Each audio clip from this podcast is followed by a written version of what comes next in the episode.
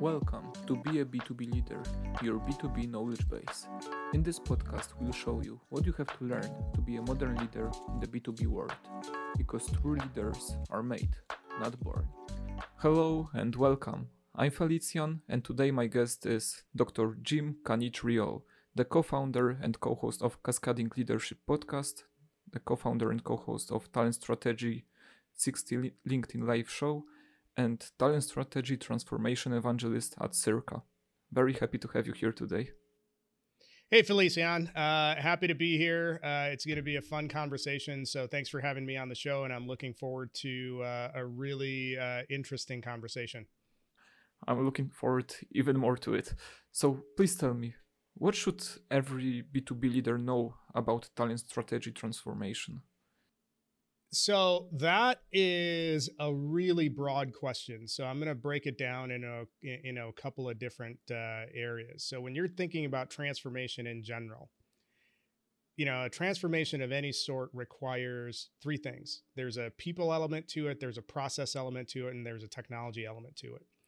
So when you're looking to execute a transformation of any kind, you need to have you know, answers for those three elements. You know, is there a people issue within my organization? And if there is, what is my plan to transform the current state of the people within my organization, be it from a skills or competencies perspective, or even a makeup perspective?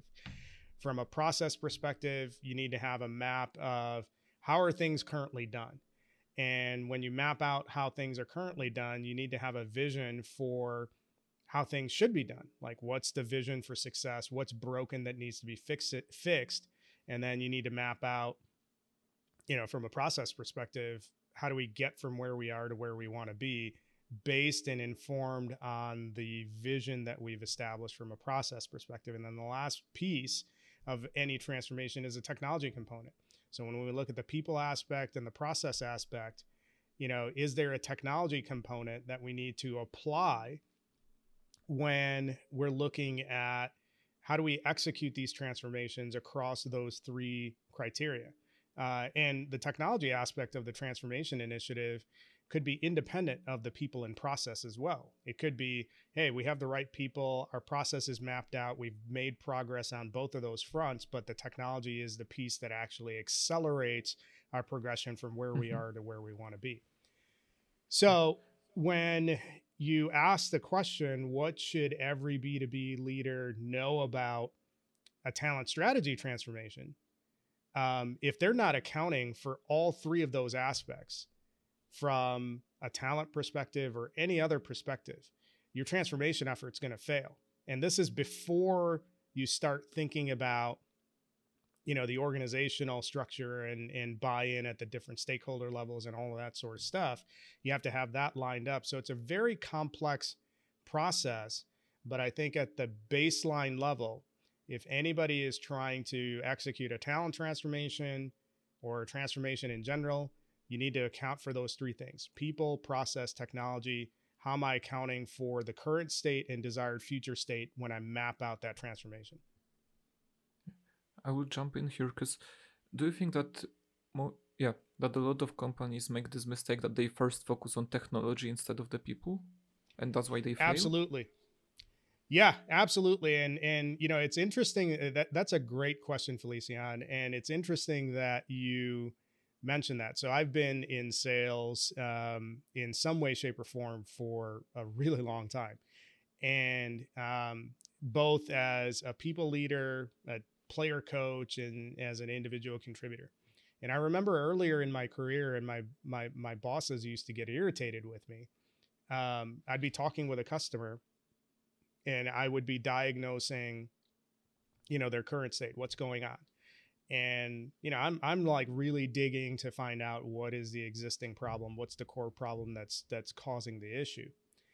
And a big red flag for me, and it's and it's still a big red flag for me, is if you can't define your current process, if you can't define your desired future state, if you can't dis- define the gaps in your people strategy as it is right now, um, that's a those are big red flags. And more often than not, you know, organizations uh, that, that tend to be immature in a transformation effort will look at technology as a solution for everything. And if you don't have the right people, don't have the right process, haven't defined out what that looks like, and you throw technology into it, you're, you're going to have a lot of sunk costs and churn, because it's not the technology's problem that is causing the breakage. There's other stuff that exists. So I, I think uh, you're absolutely right when you ask that question. Do a lot of people or organizations make the mistake of thinking technology first as the solution? And I would argue from, you know, my perspective, technology should be a piece of the puzzle, and at most an equal piece. Um, and realistically, you should look at uh, technology as an additive solution. You know, we've sorted our people strategy, we've sorted our, our process strategy, and technology is the accelerator that gets us from where we are currently to the next level, instead of just technology is the single source of truth that's going to move us from here to there. Um, I would often go, I, I would even go as far as saying, you know, if, if there's any, you know, sort of professional that is saying that, and I don't think this happens, but if somebody says, hey, you know, put this platform in and you're going to, you know, go from where you are to where you want to be overnight, or some version of that, like we're the solution to all the problems, that's a big red flag too, because it's that that's that's overstating the importance of what technology can do within an organization. Yeah, like that's the thing, that if you have problems with the people and you have processes that just don't work and you employ technology, it will just make those problems bigger, and it will, yeah, accelerate going into the wrong direction. So yeah, start with the people first. Yeah, and and I don't want to necessarily frame this in terms of, you know, hey, your people are broken or your process is necessarily broken. Yeah. There's inefficiencies or there are gaps that need to be shored up, and that can be accomplished through, you know, any number of ways. It doesn't necessarily mean that you have to like take the people that are in the seats now and go find other people. So maybe there's a there's a knowledge gap or a learning gap. You know, it's a, it, and I'm careful to mention that and say that out loud, because one of the gaps that I see across organizations in terms of their overall people strategy is the focus tends to be really heavily on, can we get new people into the organization? We have roles, we need to hire people, we need to bring them in um, because we have this gap, you know, throughout the enterprise. And what happens with that sort of thinking is that, you know, an equal amount of effort, and I would say a greater amount of effort, needs to be focused on how are you progressing the people that you have, because it's cheaper to keep the people that you have than it is to bring new people in. Because if you're bringing new people in and you don't have a defined strategy to develop the ones that you have or keep the ones that you have, you're burning, you, you're, you're like throwing cash out the window. You're, you're setting it on fire. You know, organizations, when they're when they're thinking about their talent strategy, they need to be very disciplined in answering sort of all areas of their talent strategy, but especially on the upskill, reskill, and retention side of it, because if you're not giving your people a career path or an opportunity to kind of reskill and upskill themselves, they're going to go somewhere else to look for that, and that's gonna that's gonna have a pretty hard financial impact on your organization. What do you think, what's the biggest challenge when it comes to hiring people in general? Because right now, even with the recession that's, yeah, is here or is not, we can see even more people getting laid off. So hiring is complex. They're, they're just like anything else. Uh, when you have a lot of different variables in play and you're trying to solve the challenge, you have to account for, you know, a number of different um, factors. So when you're looking at what's the biggest challenge when it comes to hiring people, if I'm looking at it from the organizational side, so I'm a company that wants to hire people, I think one of the biggest challenges that I see, I think there's a lot of um, erroneous beliefs that exist within modern hiring that needs to shift. And here's what I mean. So from the employer side, you have a position that's open, and whether we believe it to be necessary or not, those positions typically have a requirement for a college degree.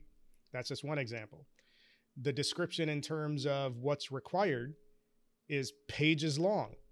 Um, the description in terms of how it's written has a lot of exclusionary language that is frankly intimidating to, you know, a lot of different communities that uh, are out there. So when you're looking at why is it difficult to hire people, part of the blame sits with employers because they've over-engineered um, what they want out of a role.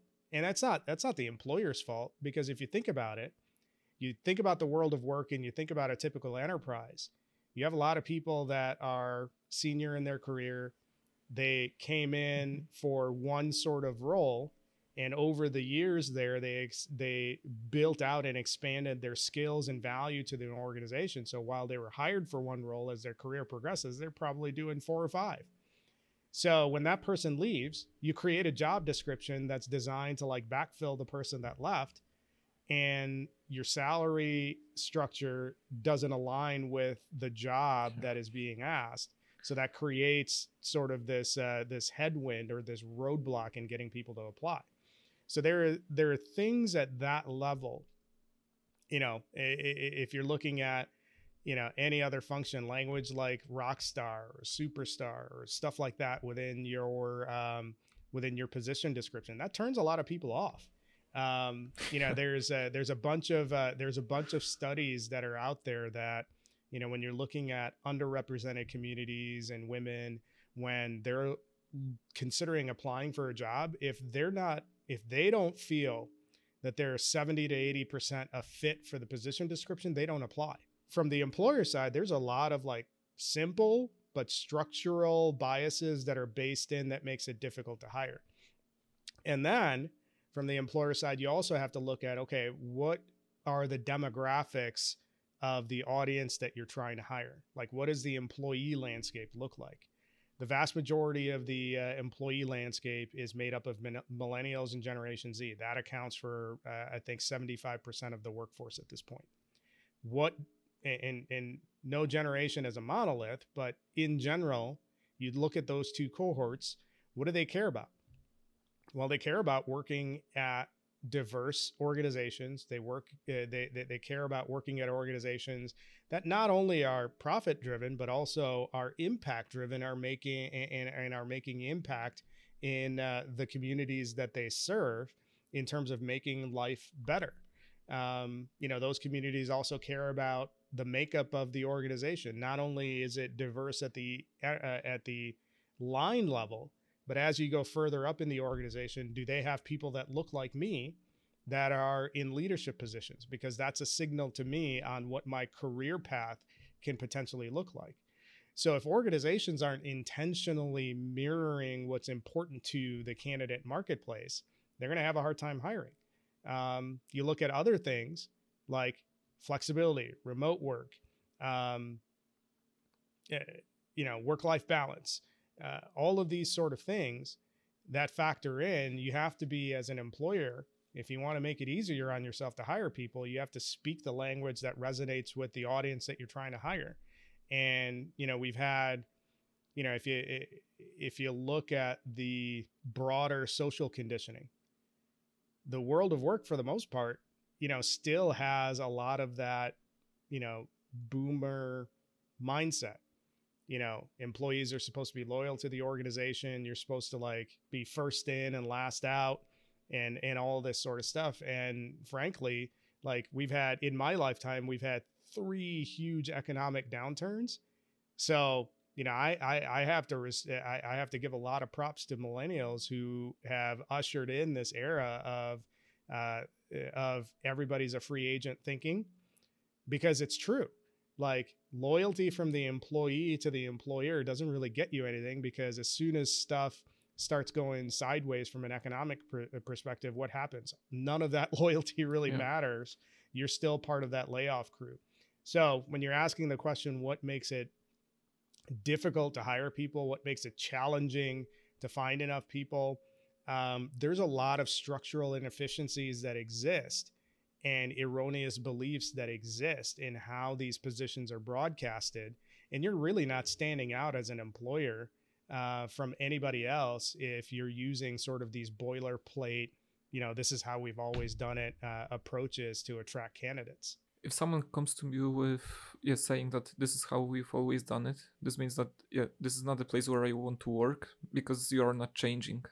I was born in nineteen ninety-seven, and since the start of my career, I've been working only in I T, and I've been yeah, doing employee, uh, employer branding to developers, to yeah, highly specialized I T specialists, and it's really difficult to convince those people to come to your company, because most of them switch jobs every six months. But when they yeah, find a company that's supportive, that takes care of the employees, promotes well-being, supports their families, like, it's not about crossing that line, but it's just about being there when they need them. So, for example, someone, yeah, someone has a child, and the employer approaches them and says, take a month off, take care of your family, and then come back. And those people stay with those companies for years because they feel that, first of all, they can be themselves. Second thing, they can develop their careers. And third thing, they will always get support from other people in the company. So I think more companies yep. should look at it that way and do their best to yeah, step in that direction. Yeah, and and that's a that's a great point that you make, uh, Felicjan. I think uh, I think the whole um, idea about creating an integrated work-life culture, that's going to be critical when you look at the future of the world of work. It's not work-life balance; it's work-life integration is what a lot of I- I- employees care about. It's like, I have all of these different responsibilities. How can I get it all done and still keep my wits about myself and uh, and be there for the for the important stuff? You know, it's in, it's it's interesting that you reference that when uh, when you're talking about, you know, companies that struggle with attracting talent in general. Um, I think if you operate with the idea of, you know, work-life integration, um, that's just one small piece. I think you're going to get a lot more candidates that uh, that are interested in potentially applying for your positions, and you're going to also get um, a lot more staying power out of the employees that you have. So when it comes to work-life integration, I like the idea, but I have one concern with it. Like, mm-hmm. doesn't work-life integration promote long hours of work, of yeah, just blending that family life too much with work time? Um, well. It could, but, uh, you know, I, I, I don't know if, um, so the perfect example that I'll give you is prior to the pandemic, everybody was working in the office, and then the pandemic hit, or at least in the U S, the pandemic hit, and everybody had to lift and shift into one hundred percent remote work and integrate all the different responsibilities that they had. And the employment data, at least from the U S perspective, demonstrated that the level of productivity was either at or above um, where office life was prior to the pandemic. So, you know, I don't know if that's because of remote work or just something that happened, but I I, I think what what employers employers saw was that they didn't lose really anything during the pandemic from a productivity perspective. Productivity actually went up. So if you're talking about work-life integration and you're talking about business results and productivity and, and you know, generally um, better mindsets for your employees, I think the integration piece is the way to go. And a lot of times um, employees will naturally work more because they don't have the distractions or the commute or stuff like that that they have to deal with when uh, when you were dealing with like a traditional office setting. Um, so I don't know if that's necessarily a bad thing. Like what what I typically tell my team is you have twenty-four hours in a day, so you should look at, you know, eight hours of work, and then, you know, the balance is whatever else that you want to do. Or if you want to make it easier, you can do twelve and twelve.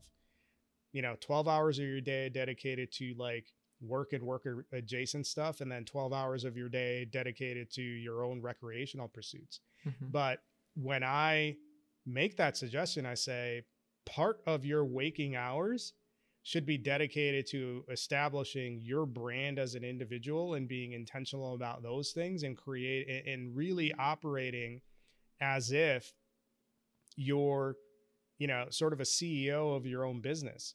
And part of that means you have to like kind of build out different revenue streams for yourself, um, just so you're covered if there is a big disruption or something like that. And then you have to shift jobs or something like that. You have multiple ways that you can create revenue streams for yourself. So that's an important aspect of it too, uh, when it comes to integrating your work and life and and and diversifying sort of your offering in the marketplace.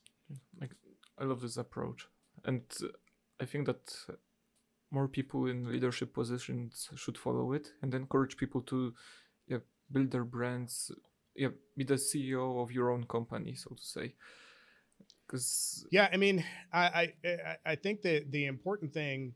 So I'm all about like when I think about these things and my my research background. So I'm not only, you know, somebody that actually builds teams and does all this stuff, but I have a research background in in uh, retention and turnover. That's actually what my doctoral research is in. So a lot of my wiring and my lens that I look at the world is what what can we do better as leaders and as organizations to get our people more committed to our organizations, and openly talking about advancing the interests that the person at the desk has for themselves. Like, what's your vision for yourself? How can we empower and enable you to achieve that vision while you're here in service of our mission and vision? That's a conversation that everybody should be having out in the open.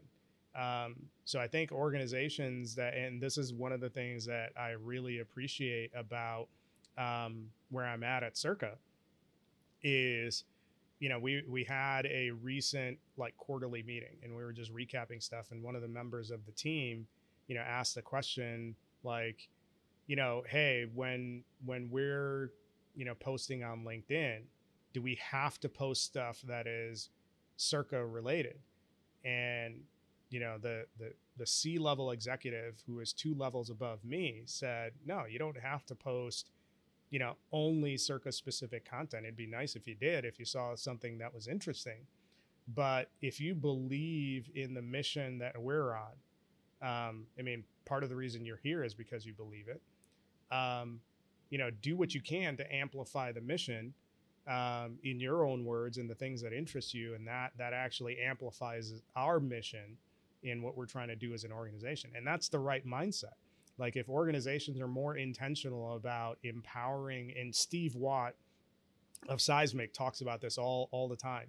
If organizations are intentional about empowering and encouraging their employees to use their voices, um, across whatever platforms they happen to be on, the net benefit to the organization is massive, because most organizations don't look at social platforms and employees leveraging social platforms in indirect ways as a productive use of time. So I'm very intentional about that. And, you know, my organization is, it tends to be uh, a little bit more progressive in that front. So I think that's, that's an important thing to keep in mind too.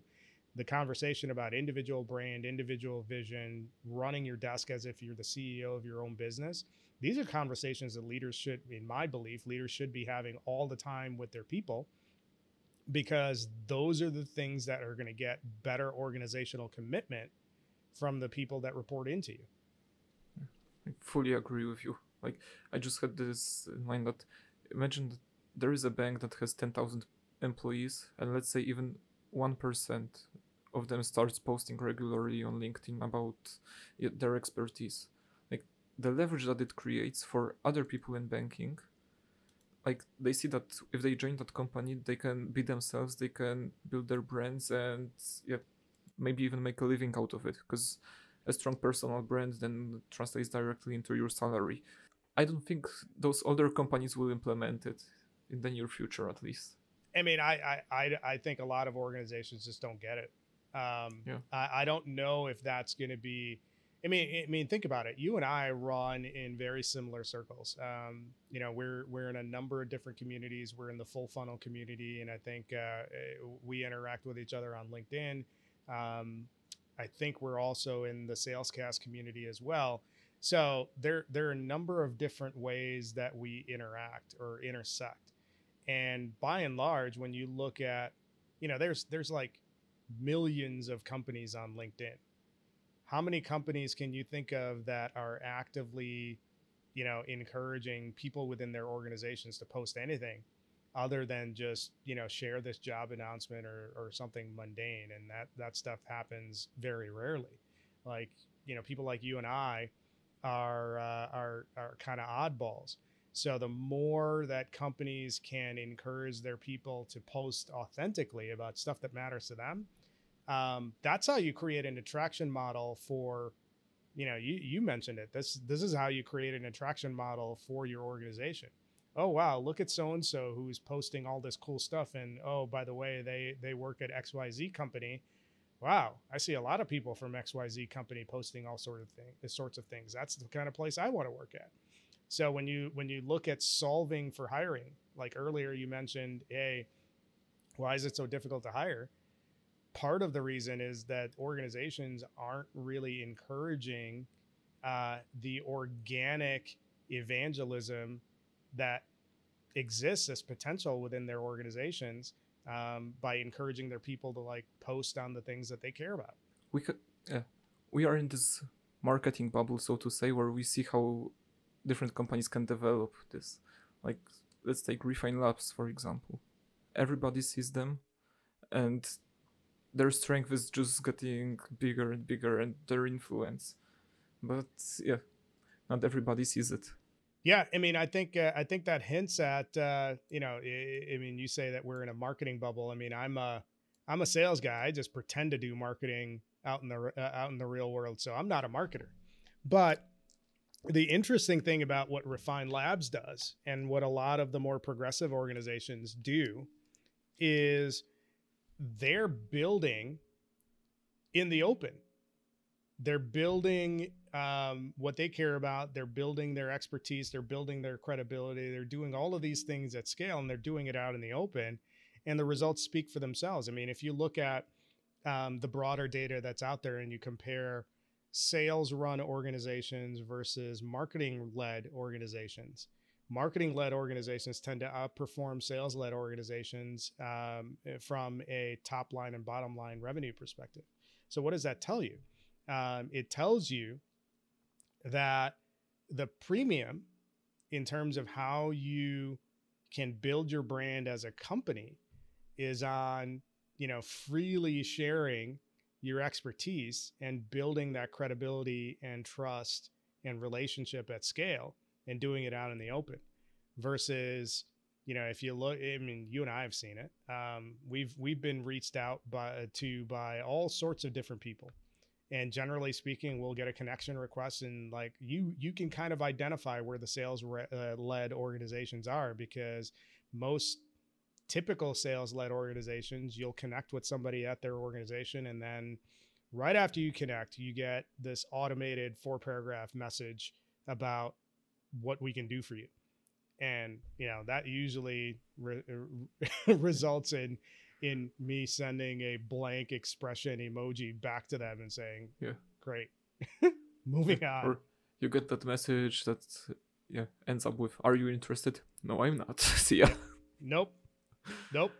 Yeah. So, I mean, I think uh, I, I, I think the interesting thing about this part of the conversation is that, you know, what Refine Labs does really well, what a lot of the uh, organizations in our communities that we uh, uh, we interact with, the focus is on how do you approach your entire funnel. You know, there's three percent of your market that's looking to buy your product or service right now. So do you operate in a way that you're, you know, irritating the ninety-seven percent of the market that isn't, or do you operate in a way where you're working on building relationships with the one hundred percent of your marketplace because they're going to buy your service at some point? So isn't it better that you build relationships now so they know who you are than irritating ninety-seven percent in the pursuit of the three percent that might be looking right now? I mean, I don't know. The That that seems like a simple question, but there's so many so many companies that get that wrong. Yeah, and you know, I think that here that yeah, encouraging employees to build their own brands can have a huge impact. Like if yeah. they are pe- there are people in your organization that want to share knowledge, that want to yeah, build that net of influence, then make use of it. Like they will attract clients to your company anyway, because they will show that you are experts and you have engaged yeah, an engaged workforce, and not everybody has it. The um the one thing that I'll add on uh, add to that is that, you know, encouraging your employees to share thought leadership isn't even, you know, a requirement. I- encouraging your employees to build in the open on what they're learning, what they're experiencing, you know, things that happen to them, interactions that they've had, that all creates an attraction model. Because remember, you're not you're not only trying to attract customers, you're you're actually trying to attract, when we look at hiring, you're trying to attract people to join your company too. So if you're working in an organization where everybody or a lot of people are encouraged and the ones that choose to do it, the amplification of one person posting their experiences, something happened to them, um, you know, they were asked a question, they were asked to answer a question, uh, they had a question, they ex- had a customer experience, and they're navigating how to solve it effectively. That creates ripples all around them that that impacts a lot of different areas, not just your customer marketplace. I mean, you can grow into what you want to say to your customers. But if you're talking about hiring, like that's got to be part of your strategy. How are you beyond, uh, we have a ping pong table. Oh, we have, you know, happy hours. Beyond all of this, you know, like fluffy stuff that does, nobody really cares about. You know, when we look at how do you make your employees feel like they have a voice? How do you make your employees feel like they belong? How do you make your employees feel like they're making an impact? It's those things that actually attract other people to join your organization. And, and a great way to do it is encourage your people to be evangelists for themselves first. And then if they choose to, evangelize for your for your company based on what you're doing internally. You want to solve hiring? Do that. I mean, because that's going to get you a lot more eyes than friggin' happy hours every Friday. Yeah. Like people want to work with other like-minded people. That's the truth. And yeah. It's always been like that. If you don't recognize it, then you have a problem. Yeah. Jim, it was awesome. Like, I believe that we could talk on for a few more hours on those topics. I mean, I could talk about a lot of stuff for a lot of time. Okay. So please tell me, who should I interview next? Who's a B two B leader? Um, I mean, I think I, I think since we're on the topic of brand building and building trust and relationships at scale, um, and credibility at scale, you definitely should talk to Ashley Foss of Atlassian, uh, and I can facilitate an intro there. And you definitely should talk to Steve Watt. Um, probably talk to Stu Hynek. Andy Paul. I got a list of people that you can talk to, but those, like if you're talking about integrating um, brand, messaging, building um, rapport, trust, and credibility at scale, um, building your own brand, all of those people represent um, really strong voices on that front that you should uh, you should reach out to. And if uh, if you need help with intros, um, let me know, and I'll you know. do an intro and and you get you can you can chase them down. That's awesome. Like I will definitely reach out to them. And please tell the listeners, where can they find you and what do you do? So how can you help them? So um you can find me um and my co-host Lawrence Brown, you know, basically everywhere. LinkedIn is our primary channel, so I'm very active on LinkedIn. You can follow us on the Cascading Leadership page. We just launched another show, which is the Talent Strategy sixty um, LinkedIn Live show. That show drops every Friday at twelve thirty Central Standard Time. Uh, the podcast episodes, which are the Cascading Leadership uh, episodes, those typically drop on Fridays and Tuesdays uh, in the morning. Uh, we're on YouTube, we're on TikTok, we're on Facebook, all under the Cascading Leadership handle.